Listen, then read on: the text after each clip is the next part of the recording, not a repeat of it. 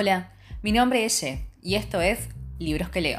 Si llegaste hasta acá por recomendación o por pura casualidad, te pido por favor que escuche los podcasts que estuvimos compartiendo las semanas anteriores sobre unas autoras que se las traen. Y también compartimos top 5 de libros que para mí tenés que leer antes de que se termine el 2020 y en dos semanas viene la segunda parte. No te lo pierdas. Ahora sí, Hoy elegí un cuento que se llama Torta de Naranjas, es del libro Larga Distancia de Tali Goldman, de la editorial Concreto. Y dice así. Nilda había aprendido a hacer torta de naranja a la edad de los ocho. En Ita y Baté, a las seis de la tarde se servía el mate con torta de naranja. Su casa era también pensión para los turistas en busca del dorado sobre todo en los meses que van desde marzo a junio, cuando se celebra la temporada de pesca en Corrientes.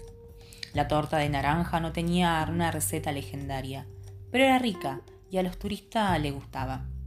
Cuando cumplió los 18 años, Nilda le dijo a sus padres, Me voy. ¿Y a dónde te vas?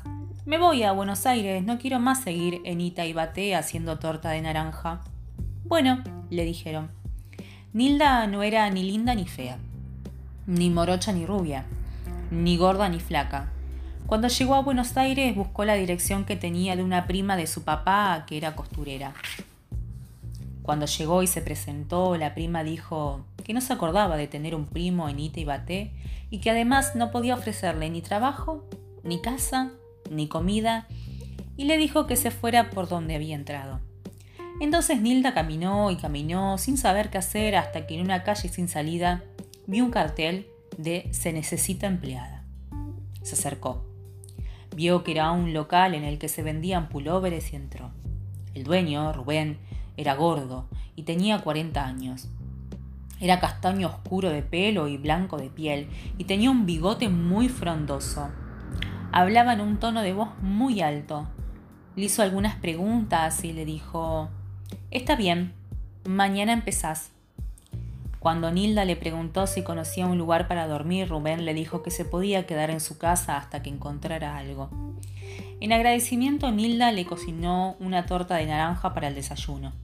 Nilda nunca consiguió otra casa y se fue quedando en lo de Rubén hasta que un día le dijo, ¿Querés que nos casemos? Bueno, dijo Nilda, pero nunca vamos a tener hijos. ¿Por qué? preguntó Nilda. Porque yo ya tengo un hijo, Daniel, que ella es grande y no corresponde. Está bien, dijo Nilda. En el departamento de al lado de Nilda y Rubén vivía Nena y Atilio. Eran dos señores mayores a los que Nilda ayudaba cuando los veía levantar algo pesado, o cuando les abría la puerta, o cuando les marcaba el teléfono, como una vez que Atilio tuvo que llamar a un primo por su cumpleaños. A Nena y Atilio, como no tenían hijos, les gustaba mucho estar con Nilda. Y entonces Nilda todas las tardes les llevaba torta de naranja y les hacía mate y ya que estaba les hacía la cama, les barría el piso y limpiaba los baños hasta que se hacía la hora de la cena y tenía que cocinar para Rubén. Siempre qué tal tu día, qué tal tu día y listo.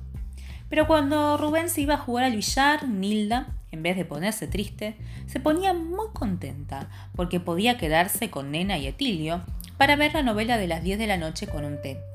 Había semanas en las que Rubén iba todos los días al billar y esas eran semanas muy felices, porque Nilda no tenía que contar qué había hecho a la tarde ni cocinar.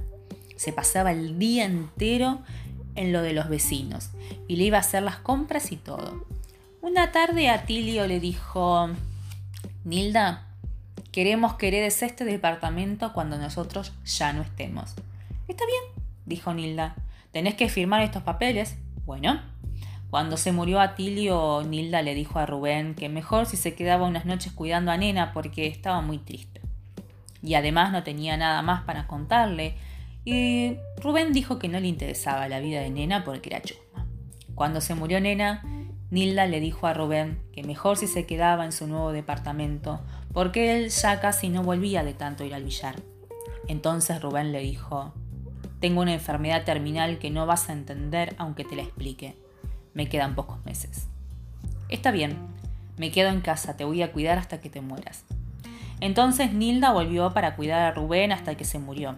En el velatorio apareció Daniel, el hijo de Rubén, y le dijo, quiero vender el departamento.